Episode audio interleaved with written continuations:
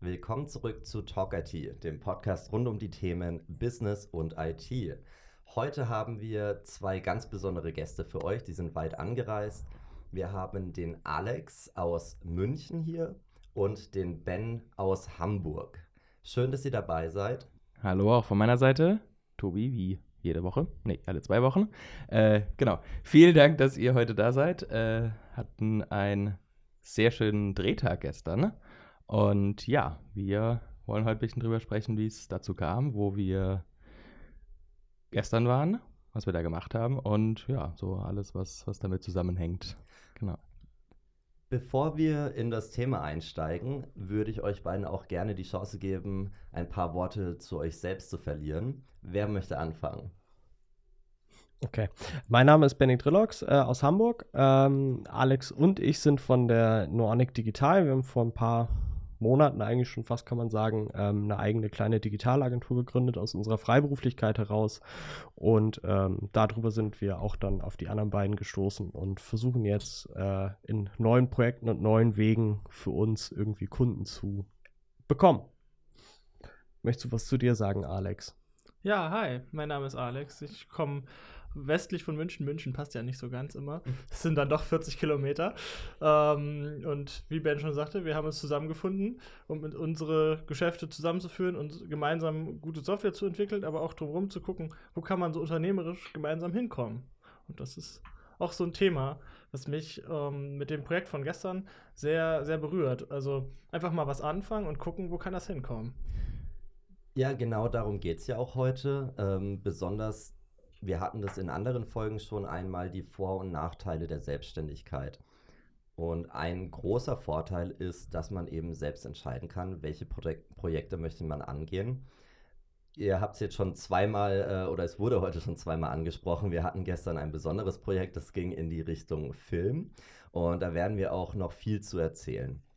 Davor äh, würde ich ganz gerne, damit Leute das besser einordnen können, gerne noch die Frage stellen, Nuonik, was genau ist denn eigentlich eure Kernkompetenz und wann hattet ihr euch beide dazu entschieden, ähm, dieses Unternehmen zu gründen, damit wir dann diese Diskrepanz, sage ich mal, zu dem äh, durchaus ähm, äh, kreativeren Projekt und Unterfangen, welches wir jetzt diese Woche getätigt haben, dann äh, sehen können. Äh, ben, magst du einfach ganz kurz noch was zu Nuonic sagen? Hm, natürlich. Äh, unsere Kernkompetenz ist die äh, Entwicklung von E-Commerce-Plattformen und Projekten, äh, primär mit Shopware aktuell. Äh, genauso natürlich allerdings auch Magento oder andere Systeme, die ähm, in irgendeiner Form PHP-basiert sind. Ähm, was jetzt auch einen großen Teil unserer Arbeit ausmacht, ist äh, Schnittstellenentwicklung, unter anderem eine Schnittstelle für einen Zahlungsanbieter und ähm, auch ERP-Schnittstellen etc. kommen mit dazu mittlerweile. Mm, der Alex für sich ist eher der technische von uns beiden, ähm, der wirklich, glaube ich, technisch deutlich mehr leisten kann als ich und der Entwickler ist. Äh, ich für meinen Teil bin halt eher ähm, der Projektmanager bzw. Product Owner bei uns, der irgendwie versucht, die Fäden zusammenzuhalten und äh, die Kunden äh, wohlgesinnt zu stimmen, damit wir dann irgendwie in unseren Projekten vorankommen. Genau. Wichtig zu wissen ist, Ben ist auch ein super Berater. Ja. Kommst du aus der Beratung ursprünglich? Nein, äh, ich bin seit äh, 2018 ungefähr eigentlich auch Entwicklerseele. Äh, aber durch meine verschiedenen Tätigkeitspunkte, die ich so durchlaufen habe, da war viel auch Vertrieb mit dabei, ähm, hat es sich dann halt irgendwie dahin entwickelt, dass meine Entwicklerskills sich eher zurückentwickelt haben. Und ähm, durch die Einzelhandelserfahrung, die ich durchgemacht habe, was halt im E-Commerce irgendwie sinnvoll ist, habe habe ich halt eher einen Blick dafür, was passiert eigentlich am POS und wie kann man das digitalisieren und was braucht es dann auch im E-Commerce, damit das irgendwie vielleicht in einem Multichannel-Konzept dann bei den Brands funktioniert. Weil ich, also ich bin der Überzeugung, dass es halt immer sinnvoll ist, wenn man selbst mal im Einzelhandel war, dann weiß man halt, wie das funktioniert und kann das dann halt auch besser transformieren als jemand, der von mir aus von der Uni kommt und irgendwie das halt nur, ja, Das kann ich sehr gut nachvollziehen. Leider geht das jetzt in die falsche Richtung. Mich würde da dann interessieren, hast du dann wahrgenommen, dass es tatsächlich hilfreich war? Oder ist der, ich meine, der Einzelhandel ist ja an sich schon auch nochmal ein bisschen anders als reiner E-Commerce. Ähm, Vielleicht nur einen Satz dazu, weil das ist jetzt äh, doch nur eine Tangente. Äh, ja, es ist tatsächlich sinnvoll, weil je geschlossener eine ähm, die, die Customer Journey zwischen Einzelhandel und Onlinehandel ist, desto besser funktioniert das Geschäft. Hm, okay. Alex, wie kam es denn dazu, dass ihr zwei euch dann gefunden habt? Hast du einfach online gesucht, ich suche noch jemanden, der im Einzelhandel war und programmieren kann und wir zwei möchten jetzt gerne ein Unternehmen gründen? eine Lokalanzeige aufgegeben. Im Anzeigenblatt. Wichtig, Einfühlungsvermögen und Empathie hätte ich dann auch bestellt. Ne? da aber, wirst du aber betrogen. Ich wollte wollt gerade sagen, nicht bei mir. Ach komm. Ähm, nein, das, das, hatte tatsächlich einen, einen, Hintergrund eines Projekts, ähm, äh, von, von, dem auch, auch der Tobi äh, ein Lied von singen kann, so ein bisschen. Wir möchten das heute nicht thematisieren, bitte. Also, naja, kurzum, wir haben uns in einem Online-Shop-Projekt kennengelernt ähm, und haben dann gedacht, ach komm, wir finden uns doch eigentlich ganz nett und könnten fachlich zusammenpassen. Und ja, wirtschaftlich funktioniert es auch. Also haben wir uns so dann gesagt, machen wir was, ne? Genau, haben ein Testprojekt zusammen gemacht für die Stadt Bremen. Und dann haben wir gesagt, das, das könnte funktionieren. Und neulich habt ihr dann zu einem ganz anderen Projekt auch gesagt, das könnte funktionieren. äh, Tobias, machst yeah. du, wir zwei hatten vor, lass mich lügen, das ist schon über ein halbes Jahr her, hatten wir mal die Idee, lass doch auch auf TikTok Videos machen. Wir möchten einfach ein bisschen Leute erreichen. Wir möchten unser, unseren Namen Bild IT einfach in die Welt tragen. Das ist damals ein bisschen gescheitert. Wir hatten ein paar Videos veröffentlicht, hatten aber wenig Struktur. Ähm, später kamst du dann zu mir und meinst, hey, lass das nochmal machen, aber anders angehen. Ich habe da so mit jemandem gesprochen. Magst du einmal ganz kurz äh, erzählen, was das jetzt für ein Projekt war ja. und wie es dazu kam? Ich fange mal bei, dem, bei unserer ersten Idee an. Ähm, wie du vorhin ja auch gesagt hast, wir haben die Möglichkeit und ich finde es auch extrem wichtig für gerade kleinere Unternehmen, Dinge auszuprobieren. Einfach mal zu schauen, okay, man hat zwar seine Kernkompetenz, äh, bei uns beiden jetzt, die, die hier am Tisch sitzen, die, die Shopware-Entwicklung, aber es gibt gerade in der, in der Entwicklerszene sehr viele, es gibt sehr viele Ideen, wie man Dinge umsetzen kann und für mich ist es so, dass ja, einfach auch den, den, den normalen Alltag mal zu verlassen und, und Dinge auszuprobieren, auch wie dieser Podcast hier ja zum Beispiel, ähm, ist, ist durchaus lohnenswert oder kann durchaus lohnenswert sein. Und so sind wir damals ja auch auf die Idee gekommen, dass wir auch im, im Videoformat äh, präsenter werden wollen. Und das, wie du sagst, ja, das hat so, so semi funktioniert. Ähm, das war eine von, war eine Idee und die, die hatte auch eine, eine, eine Perspektive, aber man muss dann auch früher oder später eingestehen, dass halt manche Dinge nicht funktionieren.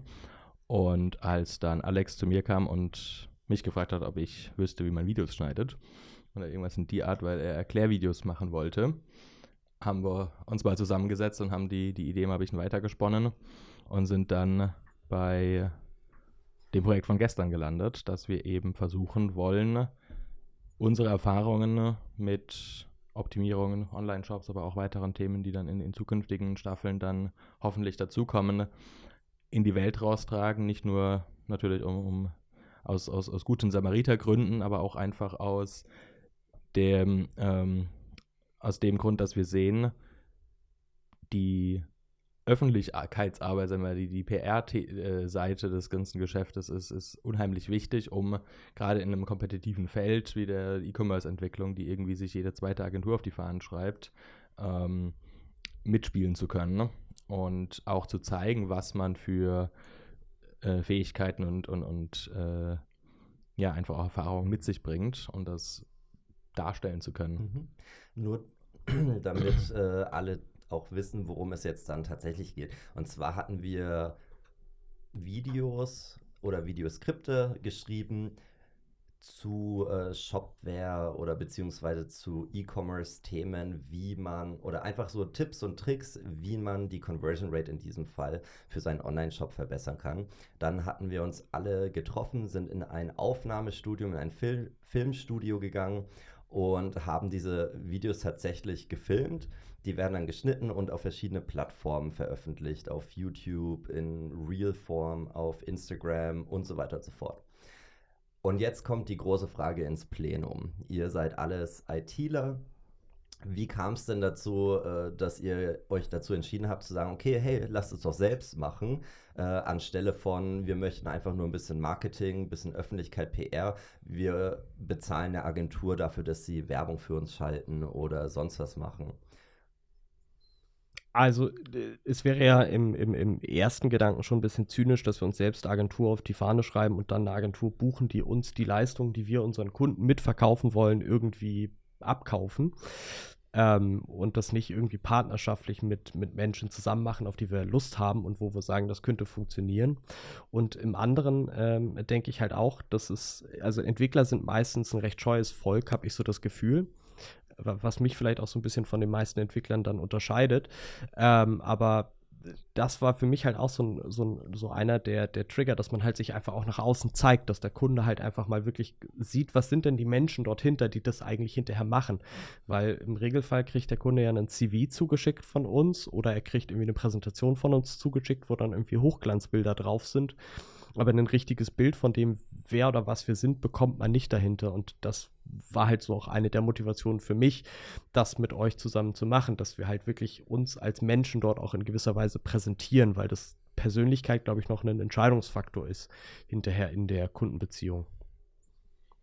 Ja, auf jeden Fall. Und man, man sieht das auch bei, bei vielen Videos und, und ähnlichen Formaten, die es schon gibt. Sobald dort jemand auftritt, der der, nahbar ist, dann hat man da automatisch eine, eine, gewisse Beziehung zu und überlegt sich, wenn man vor der Frage steht, von welcher Agentur oder welche, welches Produkt äh, löst mein Problem. Das sind natürlich die ähm, Dienstleister oder Produkte, bei denen eine Person vorne ran steht, eher im Gedächtnis bleiben und eher auch, auch wie gesagt, nahbar und äh, interessant aussehen und wenn man zwei mehr oder weniger gleichwertige Optionen hat, dann häufig zu der tendiert, wo man eben ein Gesicht hinter hat, wo man eben sieht, okay, wer, wie du beschrieben hast, wer, wer ist das, wer, wer kümmert sich dann am Ende des Tages auch äh, um, um meine Anliegen ne?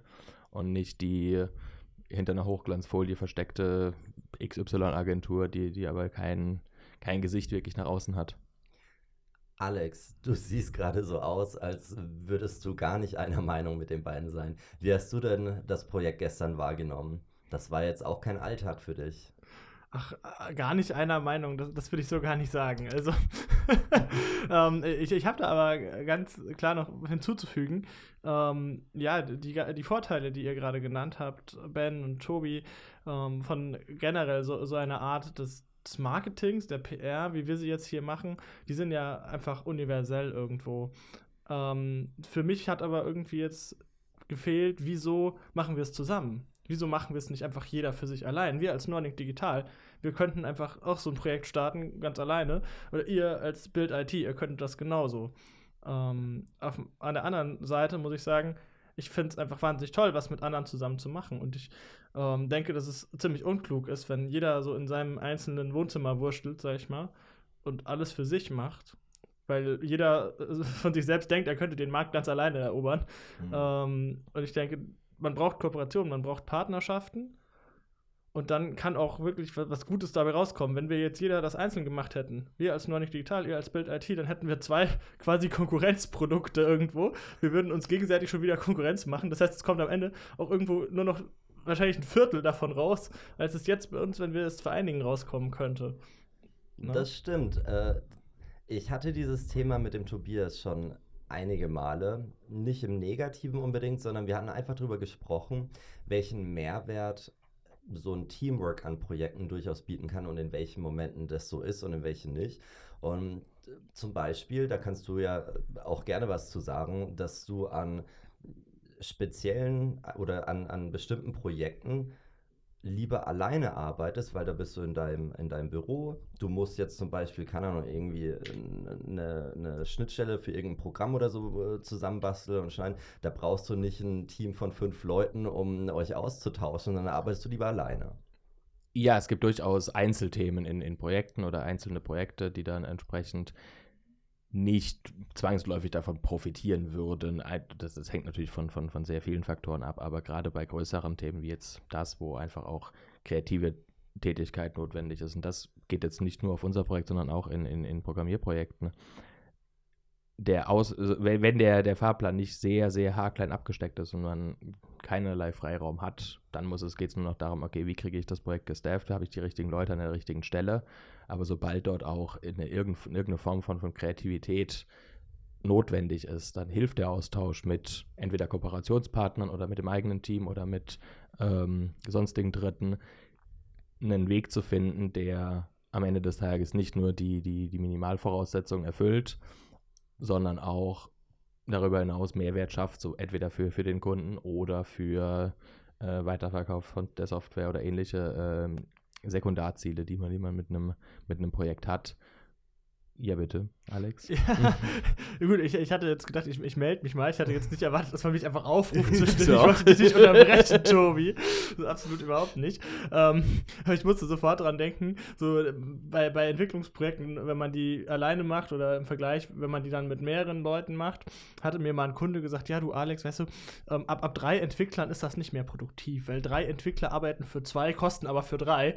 Ähm, ich kann ihm aber nicht so ganz zustimmen, ehrlich gesagt, weil natürlich arbeiten sie vielleicht dann nur noch für zwei, aber dafür sind sie kreativ für drei. Ja. Ne? Genau. Das ist dann die Frage, inwiefern man halt diese Kreativität benötigt. In dem Fall jetzt ja. mit einem Videoprojekt, da ist, behaupte ich einfach mal, mehr Kreativität gefordert als ähm, beim Programmieren, obwohl ich da als Laie das auch nicht einfach so behaupten kann. Es kommt drauf, also es ist eine andere Form der Kreativität auf jeden Fall ge gefragt. Und gerade bei, bei Programmierprojekten sehe ich das in manchen Fällen dass einfach auch die Erfahrungen und, und die, die Herangehensweisen an gewisse Probleme sehr unterschiedlich sind. Die sind nicht zwangsläufig besser oder schlechter jeweils, aber sie sind unterschiedlich und sie geben eine neue Perspektive. Wir hatten es gerade heute Morgen beim Frühstück drum, äh, weil wir uns überlegt hatten, was machen gewisse Konferenzen, gestern Abend, bin mir gar nicht sicher, äh, was machen gewisse Konferenzen für Sinn, wenn, wenn da hauptsächlich Entwickler rumlaufen, ne? wenn man selber Entwickler ist und dort nicht direkt was verkaufen kann. Ähm, und ja, rein im ersten Moment macht es vielleicht keinen wirtschaftlichen Sinn, weil man hat auf Entwicklerkonferenzen dann häufig mehr oder weniger nur gleichgesinnt, aber genau das ist der Vorteil. Man bekommt eben einen neuen, einen neuen Blickwinkel auf gewisse Probleme, die, die, die jeden von uns betreffen. Man bekommt mit, wie, wie gewisse Probleme gelöst werden, die man vielleicht selber in Anführungszeichen schon immer so gemacht hat, aber man, man einfach auch nicht den Bezug oder die, die, die Möglichkeit hat, sich neue, ähm, sich neue Wege für jedes Projekt zu überlegen. Und das Gleiche trifft dann auch in, in Teamprojekten oder in, in Projekten in Kooperationen zu, wo auch nur Entwickler sind. Und die arbeiten dann, wie dein Kunde Alex äh, gesagt hat, ja vielleicht für zwei, aber sie entwickeln eventuell am Ende des Tages bessere Software, weil die die Sichtweise von drei Leuten mitbringen und Herangehensweisen von drei Leuten mitbringen und einen, einen, einen Weg finden können, der effizienter, effektiver, stabiler, was auch immer eben der, der, ähm, der Fokus des jeweiligen Projekts ist, als wenn es nur zwei Leute beispielsweise wären. Also, was ich vielleicht noch zu ergänzen hätte, ist, dass wir ja durch diese Partnerschaft, also Alex und ich haben ja unsere Qualitäten und bei dir ist es ja ganz klar, dass, oder bei euch ist es ja, dass, dass du auch die Videoproduktion halt einfach mitbringst, was du kannst und auch dieses, diese, diese ganze Schnittfähigkeit dazu und dass du eine Vorstellung schon vorher davon hattest, wie muss das ungefähr aussehen, damit es gut wirkt. Auch die ganzen äh, Drehbücher, die du dazu geschrieben hast, das sind ja alles Dinge, die hätten Alex und ich uns entweder erstmal ran schaffen müssen als Skill, damit es überhaupt irgendwie einigermaßen professionell aussieht als äh, dass wir das wahrscheinlich teilweise auch gar nicht so gut hinbekommen hätten, muss man einfach so anerkennend sagen. Und da ist dann halt auf unserer Seite ein äh, ganz klarer Mehrwert, wo wir halt sagen, das, das lohnt sich dann, wenn man halt einfach Kompetenzen teilt. Ich äh, könnte jetzt nichts benennen, was wir explizit mit eingebracht haben, aber also so wird es ja auf eurer Seite auch irgendwo gewesen sein, dass wir halt irgendwas mitgebracht haben, seien es die Themen, die wir halt beigesteuert haben oder so. Ähm, dass es für euch Spaß macht. Ja, selbstverständlich. Und ich glaube, das ist halt genau der Punkt. Man hat die Möglichkeit, wenn man das jetzt jeder für sich machen würde, wir hätten uns Erfahrung und, äh, und, und in gewissen Rahmen Manpower einkaufen äh, müssen, die uns am Schluss eventuell einen Teil von dem, was wir, was wir uns erhoffen, wieder, äh, wieder zunichte macht. Und ihr in gleicher Weise auch. Ihr hättet euch einen Videoschneider und äh, was weiß ich, Tonstudio mieten äh, und, und, und, so weiter, Filmstudio mieten. Das hättet, hättet ihr machen müssen und das, das hätte dann auch wieder den, den, den potenziellen Outcome natürlich entsprechend reduziert, weil die, die Kosten vorne, vorneweg erstmal weg wären, ne? ohne zu wissen, was, was kommt bei rum. Und so hat man eben die Möglichkeit, mit mehr Energie an die Sache ranzugehen, weil man einfach ein größeres Team hat. Man hat die Möglichkeit, äh, wie du sagst, die Kompetenzen zu teilen. Das, was, was wir mitbringen, was, was Steffen in dem Fall primär mitbringt, ich habe da nicht so den, den Anteil dran, ähm, das einzusetzen mit dem, was, was ihr mitbringt und, und am Schluss, ich, wie eingangs gesagt, nicht noch Konkurrenz macht im gleichen Feld, wenn wir beide auf die Idee kommen und eben die, die Sache in einer, in einer ich sage mal, effektiveren Weise anzugehen, dass es am Anfang auch nicht so, so einen großen äh, äh, äh, Stange Geld kostet, die dann potenziell hinten nach was, was wieder abwirft, äh, weil, man sich, weil man sich eben so viel zu, zu, äh, an Wissen entweder durch Opportunitätskosten äh, bezahlen muss oder dass man einfach die, die, die Leute anheuert. Ja, das ist ja Risikoteilung, ne? Also ich meine, das ist ja auch die Grundlage irgendwo unserer Geschäftsbeziehung gewesen, also von Alex und mir, ja. dass wir gesagt haben, wenn wir zu zweit hier stehen mit einer Kapitalgesellschaft, dann sind wir zwei Menschen, die irgendwo sich das Risiko bei größeren Projekten teilen ja. und nicht mehr alleine. Das ist schon mal ganz charmant. Genau, und also im Prinzip ist es ja auch ein das Risiko ist wahrscheinlich geringer, jetzt in, in dem Fall, als bei einer, äh, bei einer, bei der, äh, bei einer Agenturgründung. Aber natürlich ist das, das Risiko, dass das Ding äh, im Prinzip komplett in die Hose geht, äh, ist aufgeteilt auf, auf, zwei Köpfe in dem Fall. Was ähm, ich da, Seite ist Ja, bitte, alles gut. Das wollte ich nämlich vorstellen. Was ich hier gerade höre, ist, ähm, natürlich hätten wir uns auch sonst für ein Projekt ausdenken können und Leute dann anheuern, engagieren können. Aber der Tobi hatte da jemanden, der kann das sowieso. Und dann ist es günstiger. Komm, dann machen wir doch dieses Projekt. Äh, so hat sich jetzt angehört. Aber Nein, äh, ich, ich, ich, glaube, äh, so ist es dann doch nicht gewesen. Ähm, um uns aber noch einmal ganz kurz auf das tatsächliche Thema zurückzuführen. Wir sind jetzt in diesem Projekt und das wird auch ein Langzeitprojekt. Ähm, ich glaube, es kam jetzt noch nicht so ganz raus. Wir haben jetzt gesagt, okay, irgendwas mit Videos und äh, habe vorhin auch erklärt, äh, in was für einem Format das war ja auch die ursprüngliche Idee. Das Ganze hat sich aber enorm viel weiterentwickelt, seitdem wir gesagt haben, okay, wir starten das. Wir hatten dann einige Meetings zusammen, haben überlegt, was wollen wir effektiv daraus machen. Ähm, Alex, magst du mal ganz kurz dazu sagen, wo führt das Ganze hin und wie kam es dazu, dass aus, hey, wir machen ein paar Videos, so Erklärvideos, äh, dass wir äh, so ein wirkliches, ja, so eine Instanz schaffen wollen, für Online-Händler, Verkäufer, dass wir eine Anlaufstelle sind für sämtliche Probleme, dass wir wirklich so Experten auf dem Markt dann sind und nicht einfach nur eine Marketingkampagne gemeinsam starten. Ich würde da gerne noch vorab was ergänzen, vielleicht auch so ein bisschen, wir haben uns ja gesagt, eine neutrale Instanz. Also wir haben den Shopware-Hintergrund, aber es geht uns jetzt nicht in erster Linie darum, dass wir halt auch Shopware an sich promoten, sondern wir wollen halt auch andere Shops und Betreiber mit ihren Problemen irgendwo abholen. Das ist uns ja auch wichtig gewesen. Ne?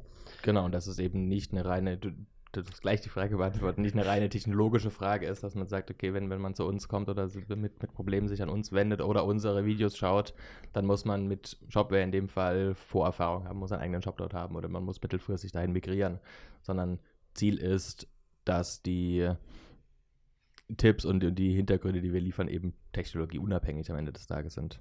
Jetzt darfst du die Frage beantworten, bitte.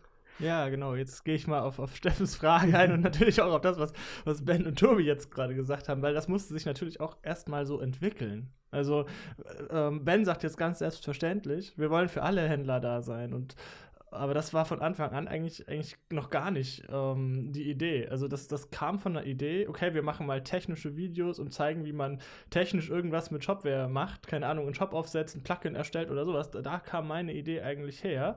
Ähm, und dann haben wir uns zusammengesetzt, haben überlegt, okay, was wollen wir aber damit eigentlich erreichen? Also, und wer ist unsere Zielgruppe? Ähm, und was ist für uns auch irgendwie sinnvoll, wenn, wenn wir Marketing machen wollen, PR machen wollen, äh, wo wollen wir damit hin? Und daher kam dann eigentlich erst der Fokus, okay, komm, dann gehen wir auf alle Händler, egal welches System die einsetzen, ähm, Dann haben wir es auch nochmal umbenannt, zum Beispiel. Am Anfang äh, hatten wir es Shopware-Tutor genannt und nun sind wir bei Shop-Tutor gelandet, weil wir gesagt haben, es soll auch einfach generischer sein. Und Du darfst auch gerne dazu sagen, warum wir es ursprünglich umbenannt hatten. ja, okay, manchmal lasse ich gerne Dinge aus.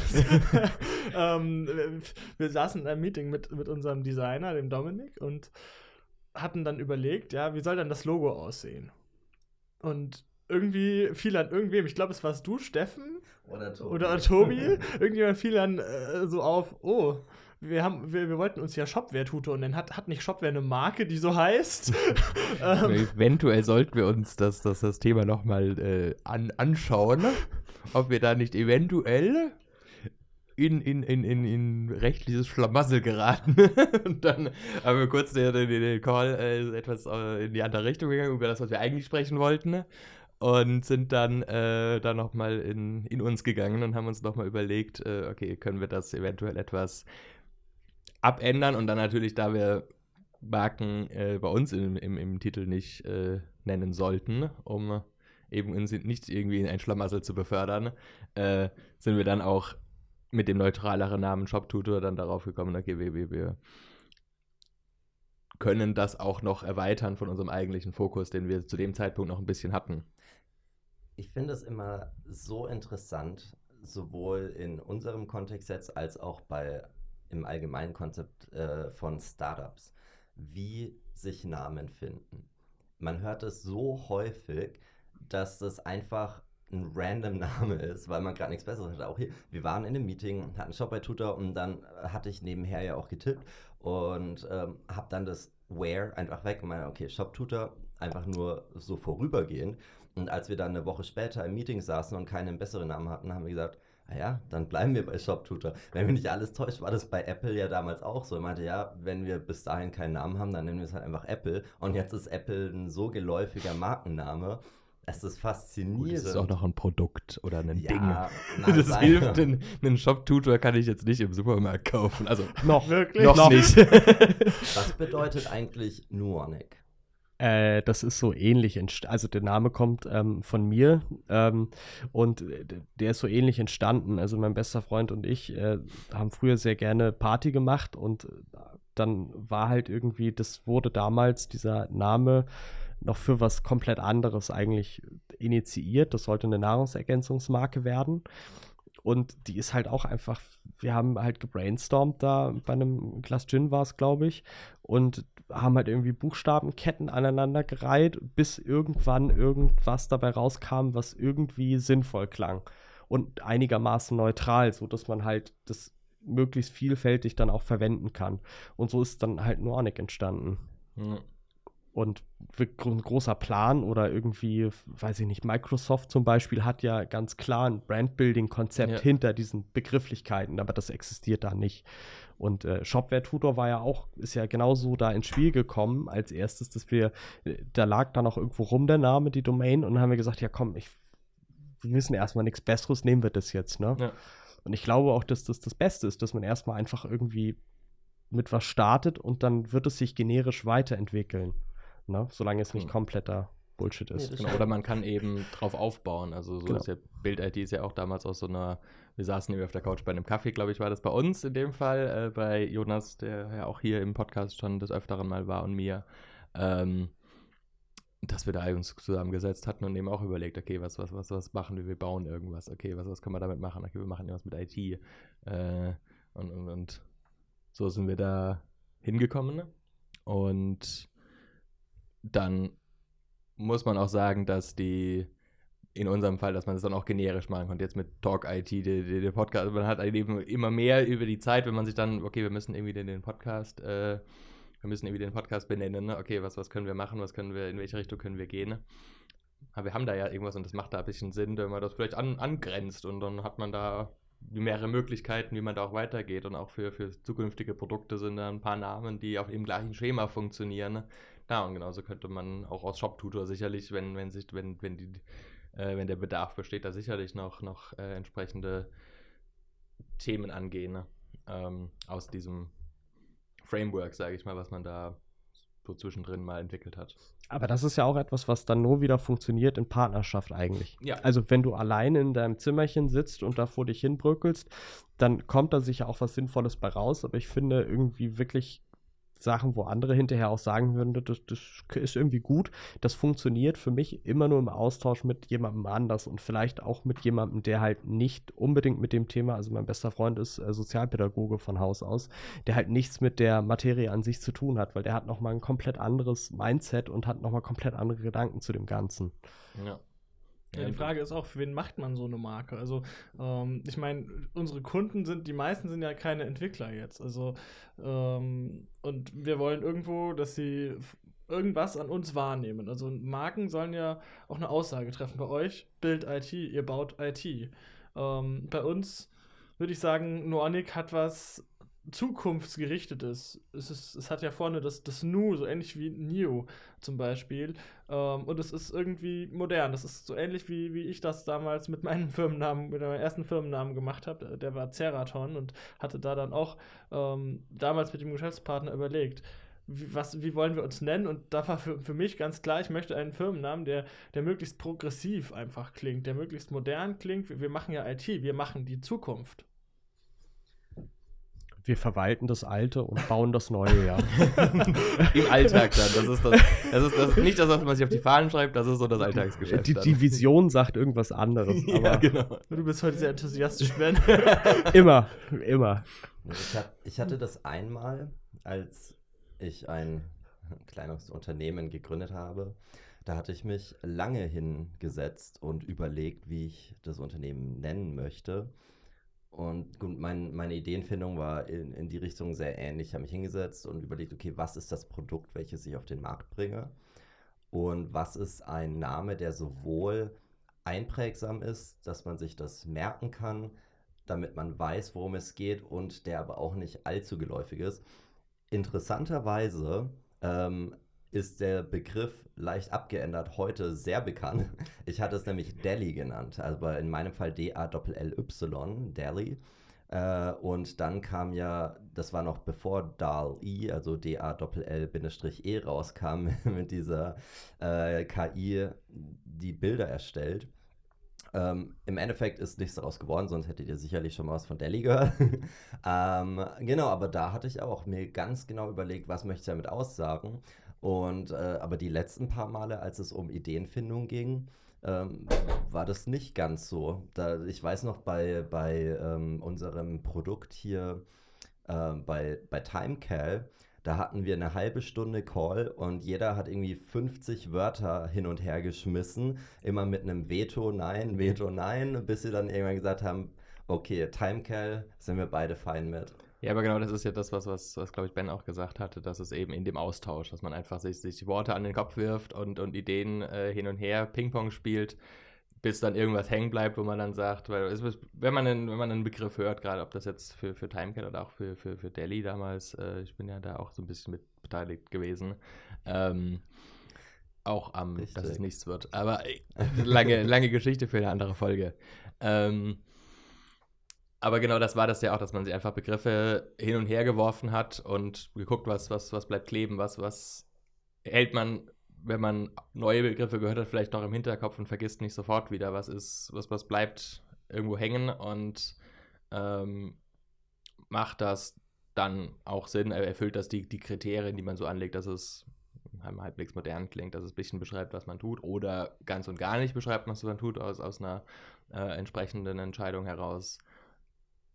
Und ja, er erfüllt das meine Zwecke und wenn das so ist, dann, ja, dann ist und es eben dieser, dieser Austausch, dieses, dieses Miteinander, was dann da sehr häufig zum zum Erfolg führt. Ja, bitte, Ben. Also bei uns war es ja auch ähnlich. Äh, die Alternativvorschläge waren zum Beispiel, ich glaube, Relox und Young Agentur für digitale Medien oder sowas. Das klingt aber so, als wärt ihr mit 50. Ja, genau. mit 60. Genau, mit 60, und, Entschuldigung. Und, und, und, solche Dinge aus unseren beiden Vor- oder Nachnamen gab es da noch da als Alternative. Und eine Überlegung war halt bei uns auch so, wir wollen das so ein bisschen von unserer Persönlichkeit halt lösen. Weil langfristig sollte es halt nicht so sein, dass, also, dass wir nur als Menschen im Fokus stehen, sondern dass halt das irgendwie universell ist, sodass ja. sich halt auch unsere, im besten Fall dann Mitarbeiter oder Kollegen damit identifizieren können, finde ich. Und das ist halt, da ist so ein neutralisierter Name halt besser. Ja, auf jeden Fall. Und ich glaube auch, wenn man dann so, so von spricht, so, jetzt nehmen wir mal an, ich wäre, ich stelle mir in die Rolle von einem Mitarbeiter von euch und ich müsste da die, die, die Young und Relax äh, GmbH oder wie auch immer da vertreten. Dann, ja, wer ist denn der Herr Young, wer ist denn der Herr Relax? Dann muss, muss man da eventuell wieder erzählen oder man hat da irgendwo was gelesen oder man hat irgendwo was gehört und dann Ja, noch Ist schlimmer. Die arbeiten jetzt schon gar nicht mehr hier. oder das. Wobei, ähm, äh, wobei, wenn ich das einwerfen darf, ich fand das, also meine erste Gesellschaft hieß ja Relox Marketing und Verwaltungsgesellschaft. Und es war schon irgendwie immer lustig, wenn dann irgendwie Kunden angerufen haben und alle Mitarbeiter haben sich halt mit dem vollen Firmennamen gemeldet und dann halt mit ihrem Namen. Und wenn du dann halt einfach mit Relox ans Telefon gehst und da erstmal gar nichts passiert, Aus- das, aus der Perspektive dessen, de- dessen Namen am, am Schild, am, am Klingelschild steht. Ja. Aber, Aber- ich glaube so, damit, damit das auch. Nur geht auch ein bisschen leichter von, der, äh, von den Lippen und macht dann den, äh, den armen Kollegen, die ans Telefon gehen, nicht das Leben so schwer. Aber davon unabhängig, wir haben ja auch das Problem, dass man bildet und Bild IT und keiner weiß, wie man es richtig aussprechen sollte und selbst der Chef weiß es nicht. Ähm, oder der Chef ist sich immer noch nach doch drei Jahren uneinig mit sich selbst. Ähm, aber dann eben diese so neutralere Namen macht natürlich, wie du sagst, auch die, die, die Identifikation da einfacher, weil man eben nicht potenziell nachgefragt wird und man muss sich nicht erklären als Mitarbeitender. Man muss nicht, wenn vielleicht auch die, die Chefs mittlerweile das Unternehmen verlassen haben, oder einer davon, ne, ähm, man vergessen hat, den Namen zu ändern, ähm, man hat nicht diese, diese, diese Konfliktpunkte, die potenziell mit innerhalb des, des Unternehmens mit Mitarbeitern beispielsweise, um Sachen zu erklären. Man, diese Identifikation ist einfacher, man hat einfach auch was mit einem neutralen Boden ein bisschen. Ne?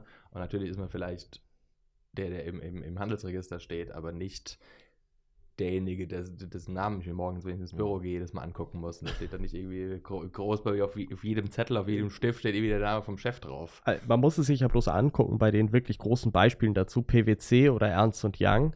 Die haben ja alle ein richtig krasses Rebranding in den letzten fünf Jahren durchzogen. Nicht nur, weil sie ein bisschen in Verruf geraten sind, sondern auch, weil halt die ehemaligen Gründer halt ausgeschieden sind mittlerweile vom Alter her. Und jetzt versuchen sie es halt nur noch über die Kürzel oder ähnliches halt so ein bisschen rauszuneutralisieren, dass halt die neuen Vorstände dort halt dann als die wahrgenommen werden, die sie halt sind. Ja. Ne? Das stimmt. Und weshalb ich das überhaupt angesprochen habe, erstmal ganz kurz, das wollte ich vorhin auch anmerken. Wir sehen das ja häufig, dass man den Namen dann auch einfach nochmal ändern kann. Ich hatte das, wir hatten es ja häufiger auch schon, wo ich vorher gearbeitet hatte. Die hießen davor auch, die hatten erst kurz davor ihren Namen geändert. Die waren irgendwie ein Jahr lang, hatten sie einen Namen, dann haben sie es doch nochmal geändert, komplett Rebranding gemacht, neu. Spielt keine Rolle gibt immer die Option. Das sind aber äh, Dinge, die man als normaler Arbeitnehmer, wenn ich einfach eine Festanstellung habe, mit sowas muss ich mich nicht auseinandersetzen im Normalfall. Das ist wirklich, das sind, das sind Themen, die Gründer äh, häufig, ähm, die man vergisst, die dazugehören, die auch meiner Meinung nach sehr relevant sind, weil jetzt kommt nämlich der Punkt. Irgendwie muss man jetzt den Namen nach draußen tragen. Irgendwie muss man sich herausheben. Es gibt viel Competition auf dem Markt wenn ich als Laie ein äh, Projekt habe und ich brauche Unterstützung, jemand muss mir was programmieren. Ich kann natürlich einfach googeln und dann die, die oben in den Anzeigen kommen, die schreibe ich vielleicht mal an oder schauen mal, was die kosten. Aber wenn ich sowieso schon einen Namen im Kopf habe, dann würde ich zuerst bei denen mal auf die Webseite gehen. Das heißt, man, man möchte eigentlich jetzt nicht eine große Werbekampagne im Sinne von wir bieten euch dieses und jenes Produkt, sondern man möchte einfach nur in der Öffentlichkeit da sein. Der Name soll geläufig sein, damit Menschen sofort daran denken, wenn sie einen Bedarf haben. Und für uns war das dann ganz klar, okay, wir machen äh, das ein bisschen äh, heutzutage Videoformate, wir haben die Reels, wir haben TikTok, wir haben YouTube Shorts. Somit verbreitet man Content, der äh, nicht unbedingt an eine gewisse Zielgruppe gerichtet sein muss, sondern der eben geteilt, geliked wird und sich dann vervielfältigt und äh, bei den Menschen im Kopf bleibt. Und da spielt zum Beispiel der Name auch eine extrem wichtige Rolle. Das äh, unterschätzt man häufig. Ähm, und dementsprechend ähm, nochmal, wie kam. Äh, jetzt habe ich gerade den Faden verloren. Entschuldigung. Nee, ich, ich, der, ich- der Alex, äh, ganz kurz damit ihr, der Alex, äh, der macht äh, hier nebendran äh, Fotos noch ein bisschen, damit wir auch noch Behind the Scenes haben. Und dann habe ich gerade so rüber auf diese Kamera geschaut und habe dann immer verloren. Oh, das tut mir gut. jetzt leid. Jetzt habe ich, dich- jetzt hab ich dich aus dem Konzept gebracht. Das ist nicht schlimm. Aber- Ähm, ich, ich glaube, ich, ich, ich, ich weiß nicht, ob ich mich wiederhole. Ich glaube, kann aber versuchen, mal den Faden aufzugreifen. Ne? Ich glaube, das ist, aber das ist im Prinzip das, was ich vorhin gesagt hatte bereits. Die, diese Identifikation mit nicht nur dem Inhalt und das ist wahrscheinlich einfacher über eine klassische Werbekampagne Inhalt Wissen zu vermitteln, so dass die, die Firma X bietet Produkt oder Dienstleistung Y an ähm, und das zu einem natürlich perfekten Preis und äh, am schnellsten und die besten und die, die tollsten. Das sagen sie alle.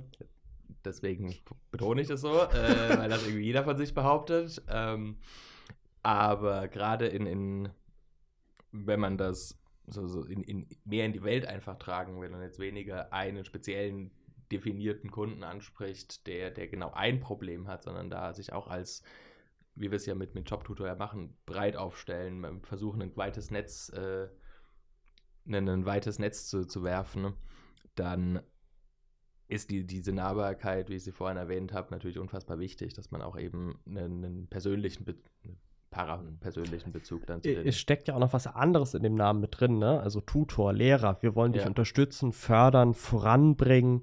Genau. Und also das ist ja so ein Lehrberuf, ist ja meistens irgendwie etwas, was auf Augenhöhe stattfindet, dass du deine Schüler auf Augenhöhe mitnimmst zu den Themen, die du ihnen versuchst irgendwie näher zu bringen. Und das ist ja auch etwas, was für uns da so ein bisschen in dieser DNA von dem Konzept mit drin steckt.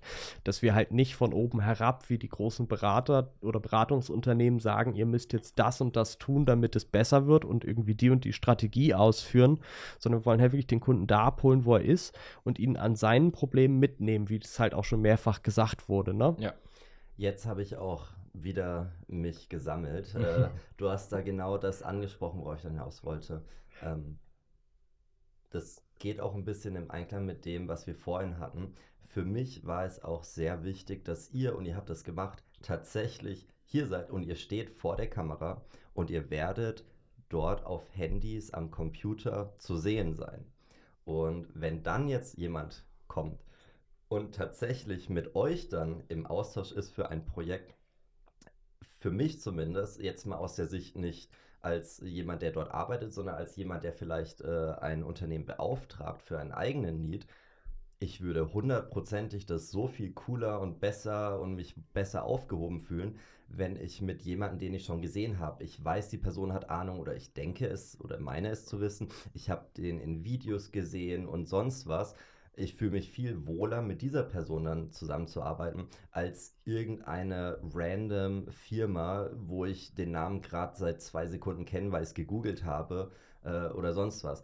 Und das ist, glaube ich, so ein bisschen dieser springende Punkt, auf den ich ursprünglich am Anfang hinaus wollte, ob das bei euch denn auch so dieser motivierende Faktor war, von wegen, wir zeigen uns da draußen und hoffen, dass das quasi der, äh, uns dann diesen Marktvorteil bringt gegenüber anderen. Also ich für meinen Teil denke, dass, also für mich gehört Vertrauen zum Vertrieb immer mit dazu oder zur Kundenbeziehung. Das ist für mich der, eigentlich der Schlüssel und der Kern zu jeder vernünftigen Kundenbeziehung. Wenn ich kein Vertrauen zu einem Kunden aufbauen kann, dann beende ich die Kundenbeziehung. Und wenn der Kunde kein Vertrauen zu mir aufbauen kann, dann genauso. Und das ist halt etwas, was du nur durch Persönlichkeit und durch ein eigenes Auftreten schaffst. Ich würde sagen, auch, es ist mit, mit der Persönlichkeit, es ist ganz, eine ganz feine Sache. Weil jeder sagt dir, wie, wie Tobi das vorhin gesagt hat, ähm, er ist der Beste, er ist der Schnellste, er ist der günstigste und alles zugleich, alles perfekt. Wir sind die perfekte Firma für, für dein Projekt. Ähm, aber ich glaube, wir sind auch in einer Zeit angekommen, wo das nicht mehr jeder hören will oder vor allem nicht mehr jeder hören kann. Ich, ich persönlich, ich kann das nicht mehr hören. Also, wenn, wenn, wenn ich beispielsweise ein Auto kaufe und mir jeder, jede Automarke sagt, sie sind die besten, die bauen die geilsten Autos, die schnellsten und die halten ewig, ähm, da ist doch irgendwas faul. Also, lieber habe ich jemanden, einen Menschen, mit dem ich mich verstehe und auf den ich mich verlassen kann. Äh, der, ich, ich weiß, dass der fehlbar ist. Ich weiß, dass der nicht perfekt ist, aber das ist okay. Wir müssen nicht immer die Besten sein.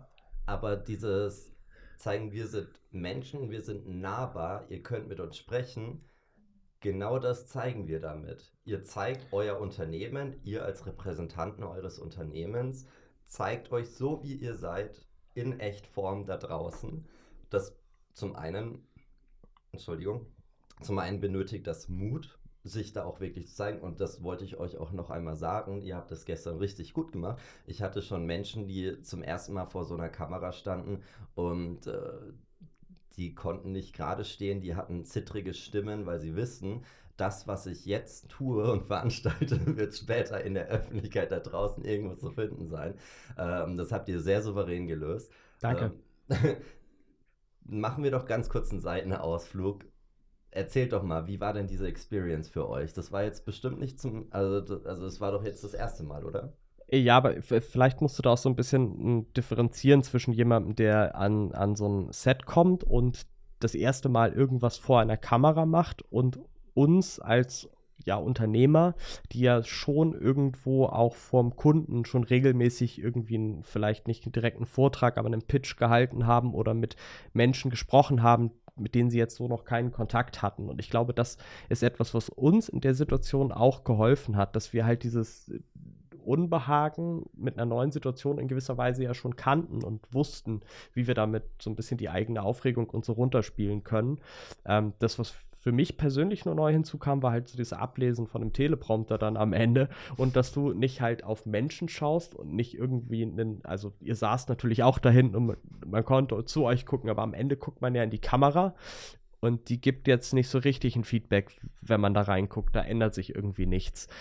Ähm, das ist halt, wenn du Menschen dir gegenüber hast, anders. Da merkst du, wie dein gesprochenes Wort aufgenommen wird. Und das ist was, was ich jetzt auch spannend finde. Was passiert jetzt eigentlich bei TikTok? Werden wir zerrissen? Haben wir auf einmal irgendwelche Hater, die das fürchterlich finden, was wir da machen? Ich meine, passiert ja auch, ne? Oder finden die Leute das total geil und feiern das, was wir da tun? Also, das sind ja die beiden Hälften, in die es gehen kann oder irgendwo dazwischen. Oder es interessiert halt einfach niemanden. Ne? Ja, es ist also, ich für meinen Teil, ich bin mit der, mit der Aufregung eigentlich echt gut klargekommen, weil ich muss sagen, so diese Medienproduktion, die hat auch was, was wir auch in unserem Entwicklerleben haben. Also wir können in unserem Entwicklerleben zwar viel Scheiße bauen, also irgendwas äh, schlecht programmieren, sag ich mal, irgendwas falsch programmieren, dass etwas nicht das tut, was es hätte tun sollen.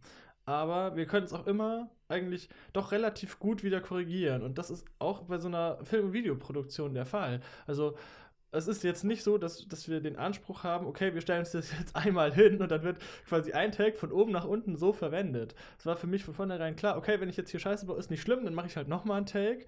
Und man kann auch irgendwo schneiden. Man kann ähm, zur Not den Fleck, den ich auf meinem Hemd habe, zum Glück, ich hatte keinen, glaube ich zumindest, äh, den kriegt man zur Not auch noch irgendwie raus, weil das, das was man ja heute irgendwie im, im Internet sieht, und das, das weiß ja hoffentlich jeder, ist allgemein bekannt, ist ja nicht das, was zur Linse reingegangen ist. Äh, na? Ja. Das ist schon meistens verarbeitet. Das ist so ein bisschen wie das, was wir essen. Häufig. Wobei man dazu vielleicht anmerken soll, so stark wie das bei Instagram und TikTok von vielen gemacht wird, wollen wir unsere Videos das, eigentlich nicht nachbearbeiten. Das, stimmt, also, also, das soll schon relativ genau. nah an der Person sein. Ich weiß jetzt gerade, ich, ich, glaube, ich kenne jetzt unseren Zeitplan nicht komplett auswendig. Ich glaube aber, dieser Podcast geht live, bevor die Videos fertig sind. Würde ich jetzt mal fast wetten.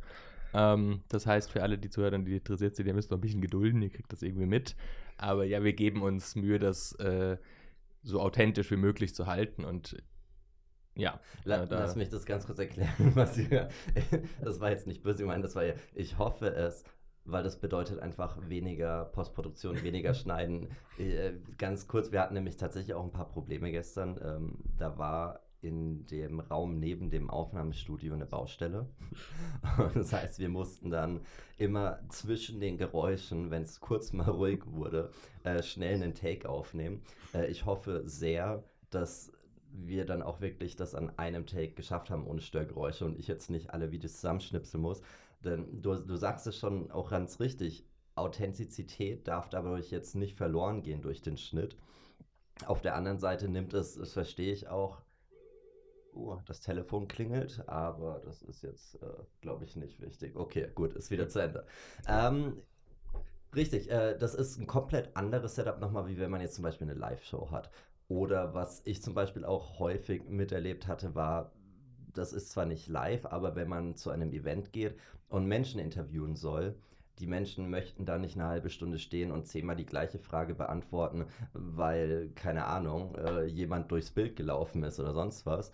Von daher verstehe ich das schon, aber nichtsdestotrotz einfach mal wirklich sich dahinzustellen mit fünf Spotlights auf einen gerichtet, mitten ins Rampenlicht und äh, dann seinen Text vorzulesen und sich da rauszuwagen und zu hoffen, dass das Feedback am Ende dann durchaus positiv ist. Wir wissen es nicht, vielleicht gehen wir auch komplett unter. Ähm, ist eine komplett neue Experience und mich interessiert halt wirklich, weil ich, ich, ich kenne zumindest den Tobias schon sehr lange und es gibt einen Grund, warum er die Bild IT als IT-Unternehmen gegründet hat. Es gibt einen Grund, warum er sich dazu entschieden hat, auch genau das zu tun, was er tut. Und ich denke mal, dass es bei euch auch so ist. Ähm, ihr habt Nuonic, ihr seid äh, ein, äh, und also ihr seid klar Unternehmer wirtschaftlich, ihr seid aber ganz speziell auf die IT spezialisiert. Und da habt ihr euren ganz normalen Arbeitsalltag. Und ich, äh, ich versuche zu verstehen, wie es für euch jetzt ist, eben diese sowas Neues, was anderes zu machen, sich da rauszuwagen, und ob es etwas ist, wo ihr euch vorstellen könnt, hey, das funktioniert gut, vielleicht machen wir mehr so etwas, vielleicht finden wir auch eine Art und Weise, sowas zu monetarisieren oder ob es wirklich nur darum geht, euer Unternehmen, wie es in dieser Kernkompetenz der IT gerade besteht, ähm, zu promoten. Mhm. Ich hätte gesagt, dass es halt viele, also wie ja schon häufiger gesagt wurde, also es gibt halt viele Mitbewerber bei uns in diesem Bereich, also sei es eine Dept, sei es eine Accenture Digital oder so, ähm, die einen größeren Namen haben als wir jetzt, aber wo halt nicht mehr direkt ein Mensch zum Anfassen dahinter steht. Und für mich war es halt einfach eine Motivation, dem, also auch wie in jeder neuen Kundenbeziehung ist es für mich immer wichtig, dass der Kunde auch weiß, mit wem er es da zu tun hat. Und das ist halt etwas, was hier viral über diesen Kanal dann auch funktionieren kann. Und das ist das, was mich auch so ein bisschen daran gereizt hat. Und wenn ich als Unternehmer nicht die Motivation habe, mich irgendwo hinzustellen und meine, meine Idee, meine Vision da in gewisser Weise zu promoten, dann habe ich irgendwie auch mein Berufs-, also entschuldige, wenn ich das so sage, aber da habe ich mein Berufsfeld irgendwie verpasst. Dann, dann muss ich Mitarbeiter werden und da jemand anders hinstellen. Ja, ich glaube auch, dass wenn man jetzt so 15 oder 15 Jahre zurückgeht, dann und man stand vor irgendeinem Projekt, dann sind die Vertriebler, die Projektmanager oder wer auch immer dann zu dem jeweiligen Kunden gefahren und haben dort persönlich mit den Projektleitern oder wie auch immer des Kunden gesprochen und haben die Ideen entwickelt. Heutzutage läuft das zum Großteil ja über Telefonate im besten Fall oder Videokonferenzen oder E-Mails ab, wenn man. Agil. Bitte hör auf. Ich muss dich sonst kurz vor Ende des Podcasts rausschmeißen, wenn du jetzt mit Schimpfwörtern um dich schmeißt. ähm, aber da, da, da ging halt auch in den letzten Jahren viel auch Persönlichkeit weg und eine Videokonferenz kann nur im begrenzten Maße dieses Vertrauen, von dem du vorhin auch gesprochen hast, äh, etablieren. Und man kann nicht mehr, wenn, wenn die Kunden über ganz Deutschland oder Europa verteilt sind, zu jedem Kunden jeweils für, für eine jeweils hinfahren. Das, das geht einfach nicht. Also das lässt unsere Zeit nicht zu, das lässt, lassen die, äh, die, die Reisebedingungen vor ein paar Jahren nicht zu.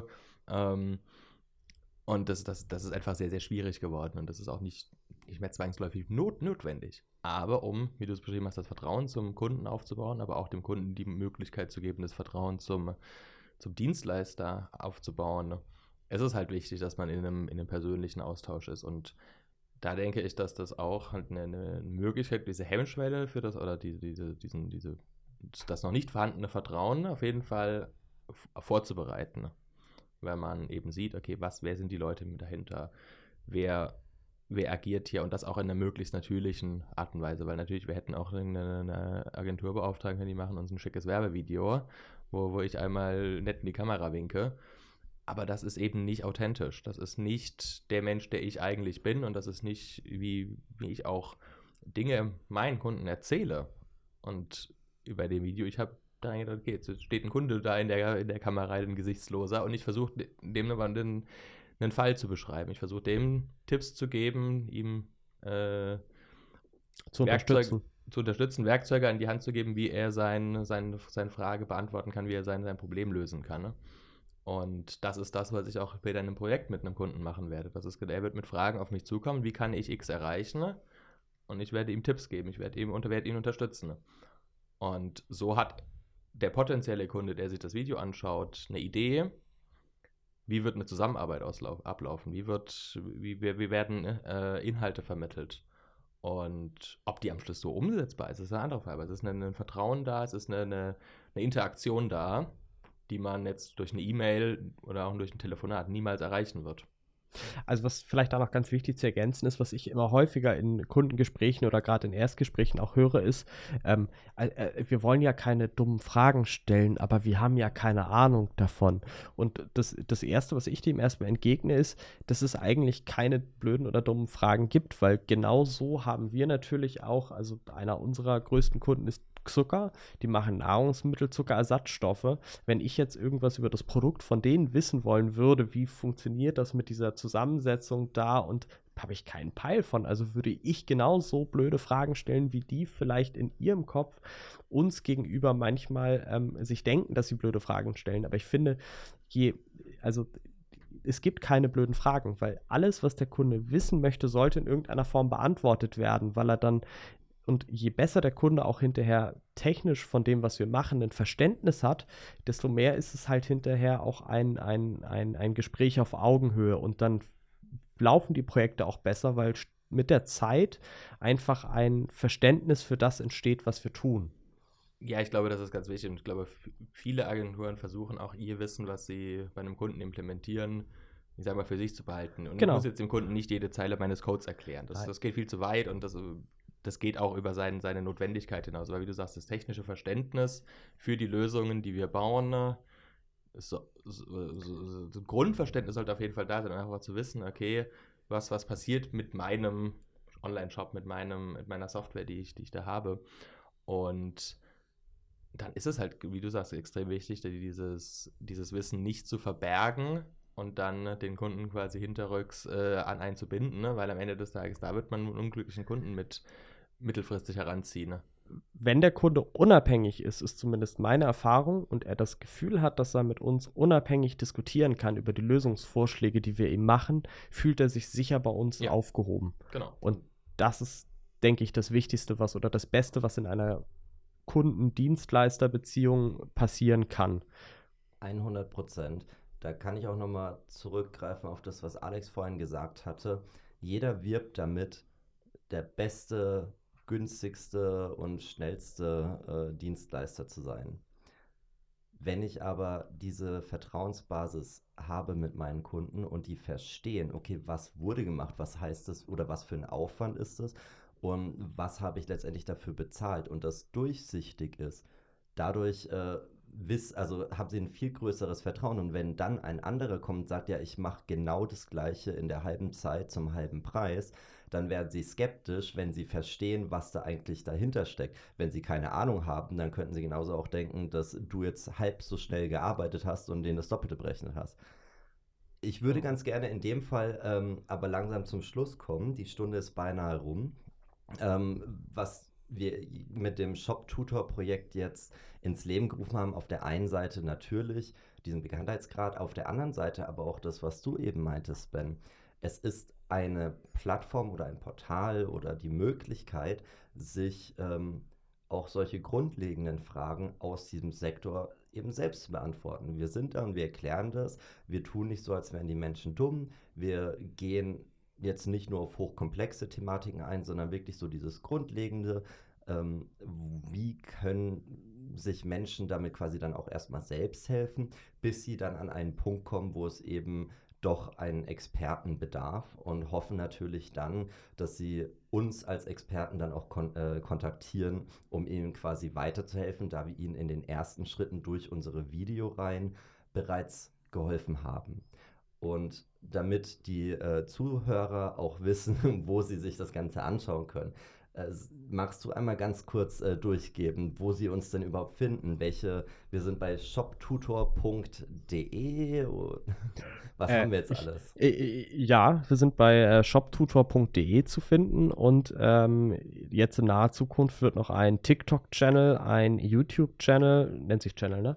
Mhm. Und äh, auf eigentlich auf fast allen äh, sozialen Medien werden wir das Stück für Stück raus äh, pushen, damit es halt möglichst viele Menschen erreicht. Ich würde aber noch einen Punkt dazu ergänzen. Gerne. Es richtet sich vielleicht auch gerade an, an, an Gründer, die selbst starten wollen mit ihrem E-Commerce-Business und vielleicht auch mit einem Shopify-Shop oder so, was eine super Lösung für einen Start ist, ähm, wo sie sich einfach erstmal von, von Dritten Infos holen können, weil sowas haben wir auch im Internet nicht gefunden, wo halt einem Ja. einfach so die Basics, was muss ich beachten, erklärt wird. Es sei denn, du musst dich für, eine, für, ein, für ein Newsletter anmelden und dann kriegst du ein PDF in Hochglanz geliefert und wirst irgendwie fünf Jahre mit Nervkram bombardiert. Das ist ja, auch was, was wir gerade nicht wollen. Coaching oder in, bei einem, bei einem, zu einem Guru oder zu sonstigen. Genau. Und bist die Menschen. ersten 10.000 Euro los und hast irgendwie minus 40.000 verdient. Dann Ja. hast du eine Anleitung bekommen, wie du denken sollst, ne? Aber so ganz verstehen tust du das auch nicht. Hast Genau. dafür gutes Geld bezahlt. Und deine blöd. Freunde noch über den Tisch gezogen. Die, das, das kommt noch dazu. Ja, nee, also genau, ich glaube, das, das, das fasst ganz gut zusammen, was wir da, was wir da vorhaben. Und ja, ich glaube, unsere Zeit äh, neigt sich dem Mhm. Ende. Ähm, von meiner Seite vielen Dank an euch beide, Alex und Ben, dass ihr, dass ihr da wart für das Drehen und das Projekt im Allgemeinen, aber auch für, für die Aufnahme hier. Und für die, die uns zuhören, die selber vielleicht noch Fragen haben, äh, schreibt die uns gerne. Steffen denkt Mhm. hoffentlich dran, alles nochmal zu, zu verlinken und, und äh, alles, was man so finden kann, auch eure Webseite und alles wird, da, wird sich da nochmal Mhm. auffinden. Ähm, und genau, wenn ihr irgendwelche Fragen gerade um das Thema E-Commerce habt, wo ihr denkt, ach, das könnten die doch mal bei, bei, bei ShopTooler, da können sie bestimmt mal ein Video zu machen, das wäre doch mal interessant, dann ja, schreibt uns einfach kurz und dann werden wir das äh, sicherlich bei uns in die, in die nächsten Planungen mit einfließen lassen. Auf jeden Fall. Dann darf ich mich jetzt auch noch einmal ganz kurz bei euch bedanken, sowohl für äh, diese nette Unterhaltung heute, als auch für gestern den ganzen Drehtag. Es hat sehr viel Spaß gemacht. Ähm, von mir auch kann ich nur Nuonic äh, wärmstens empfehlen für jeden, der einen Need hat. Ähm, ihr könnt auch zu denen, äh, falls ihr noch Fragen jetzt konkret zu heute, zu diesem Thema, auch gerne eure Fragen an uns richten. Wir werden die dann weiterleiten. Und auch äh, sobald Shop Tutor dann live ist und die Videos, dann werden wir auch euch dann definitiv Bescheid geben. Und wer ein ganz spezielles Interesse an einem Thema hat, welches er gerne in Videoform aufgearbeitet haben möchte, wir nehmen auch Vorschläge an, die werden dann hier heiß diskutiert und äh, könnt jederzeit einfach uns äh, über unsere Social Media Kanäle oder per E-Mail äh, kontaktieren. Auch gerne unsere Newsletter abonnieren. Wir versprechen, wir schicken euch auch nicht ständig irgendwelche äh, Neuigkeiten, sondern wirklich nur thematisch relevante Dinge. Ähm, und möchtet ihr zwei noch Ja, sehr gerne. Ähm, ich, ich möchte mich sehr bedanken, dass wir bei euch sein durften, gestern genauso wie heute. Es hat mir sehr viel Spaß gemacht. Die, die Videoaufnahmen genauso wie auch jetzt der, der Podcast. Das ist mein erster Podcast, in dem Oh. ich äh, dabei bin. Das freut mich. Und auch generell die Kooperation mit dem Tobi von von der Bild IT, mit dem Steffen. Es ist super herzlich, es ist super schön und ich freue mich auch auf das nächste Mal, wenn ich wieder nach, Ham nach Mannheim komme. Jetzt wollte ich gerade sagen Hamburg. Nein, nach Mannheim, Herrgott. Da kann sich auch drauf freuen, das ist aber dann eine Sache, die müsst ihr untereinander ausmachen. Richtig. Never.